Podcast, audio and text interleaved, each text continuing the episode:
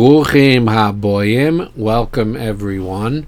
We're about to begin the Ala Tzadikim podcast, authentic stories about authentic Gedolim that we should appreciate, episode number nine.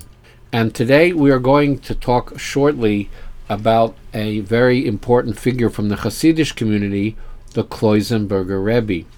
The Kloisenberger Rebbe had lost his entire family in the Holocaust. That's his wife and 11 children. I mean, who can fathom such a painful experience? 11 children, all totally destroyed. And after the Holocaust, he did not, you know, seclude himself and, you know, fade away in his agony. He, he even during the Holocaust did a great deal to be mechazik Jews everywhere and to enable them to keep kashrus and Torah even in the in the camps and everything. It's an unbelievable story. We can't even go into the details. But I personally was touched by the Rebbe, as to say, as I remember as a young bocher in summer camp on Thursday night, we used to go to the Kloisenberger bungalow colony, and the Rebbe was saying a mimer and he was sitting on a platform high up, and and in you know in his Rebbish garb, as to say, and it made a very very deep impression on me until today. So the the but after the, after the Holocaust, after the unbelievable, phenomenal, and painful agony loss that he experienced, he didn't see he didn't fade away. He got up and he started a, a movement called Mifal Shas eventually, and even before that and after that, unbelievable Torah, thousands of Yungalite learning Shas and Shulchan Aruch and being tested and everything. It's an amazing story. He was able to overcome such pain and agony because of his bitochen and because of his amuna. He went forward, man. He didn't sit still. So we see over here how the Gedolim even though they w- went through such unbelievable suffering in, in over the Second World War, they got up and rebuilt Torah and and fought against anti-Torah ideology and anti-Torah movements.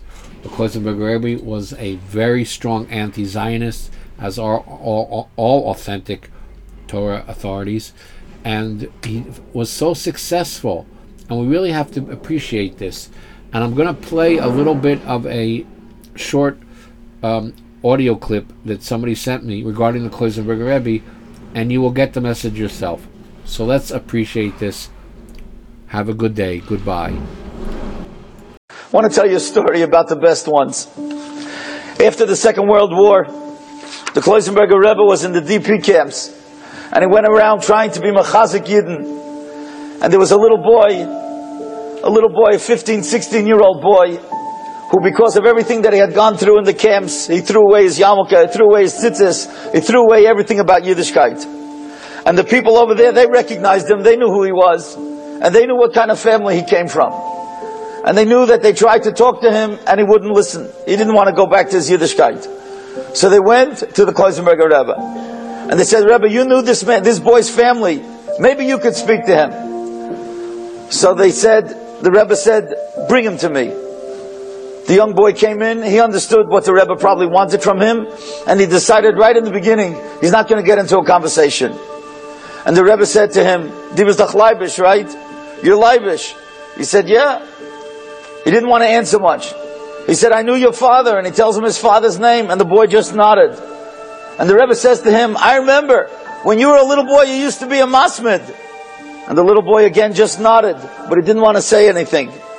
Then the Rebbe put his hand on the boy's shoulder and he touched his face and he said, You're angry, right? And the, and the little boy looked at the Rebbe and he nodded. And he said, You're angry because they took the best ones, right? He says, What should I say? I lost a wife and 11 children. They took the best ones and they left us, me and you. And the Rebbe started crying with the boy and they started crying and they cried for 20 minutes. All they kept on repeating was they took the best ones and they left us. They took the best ones and they left us.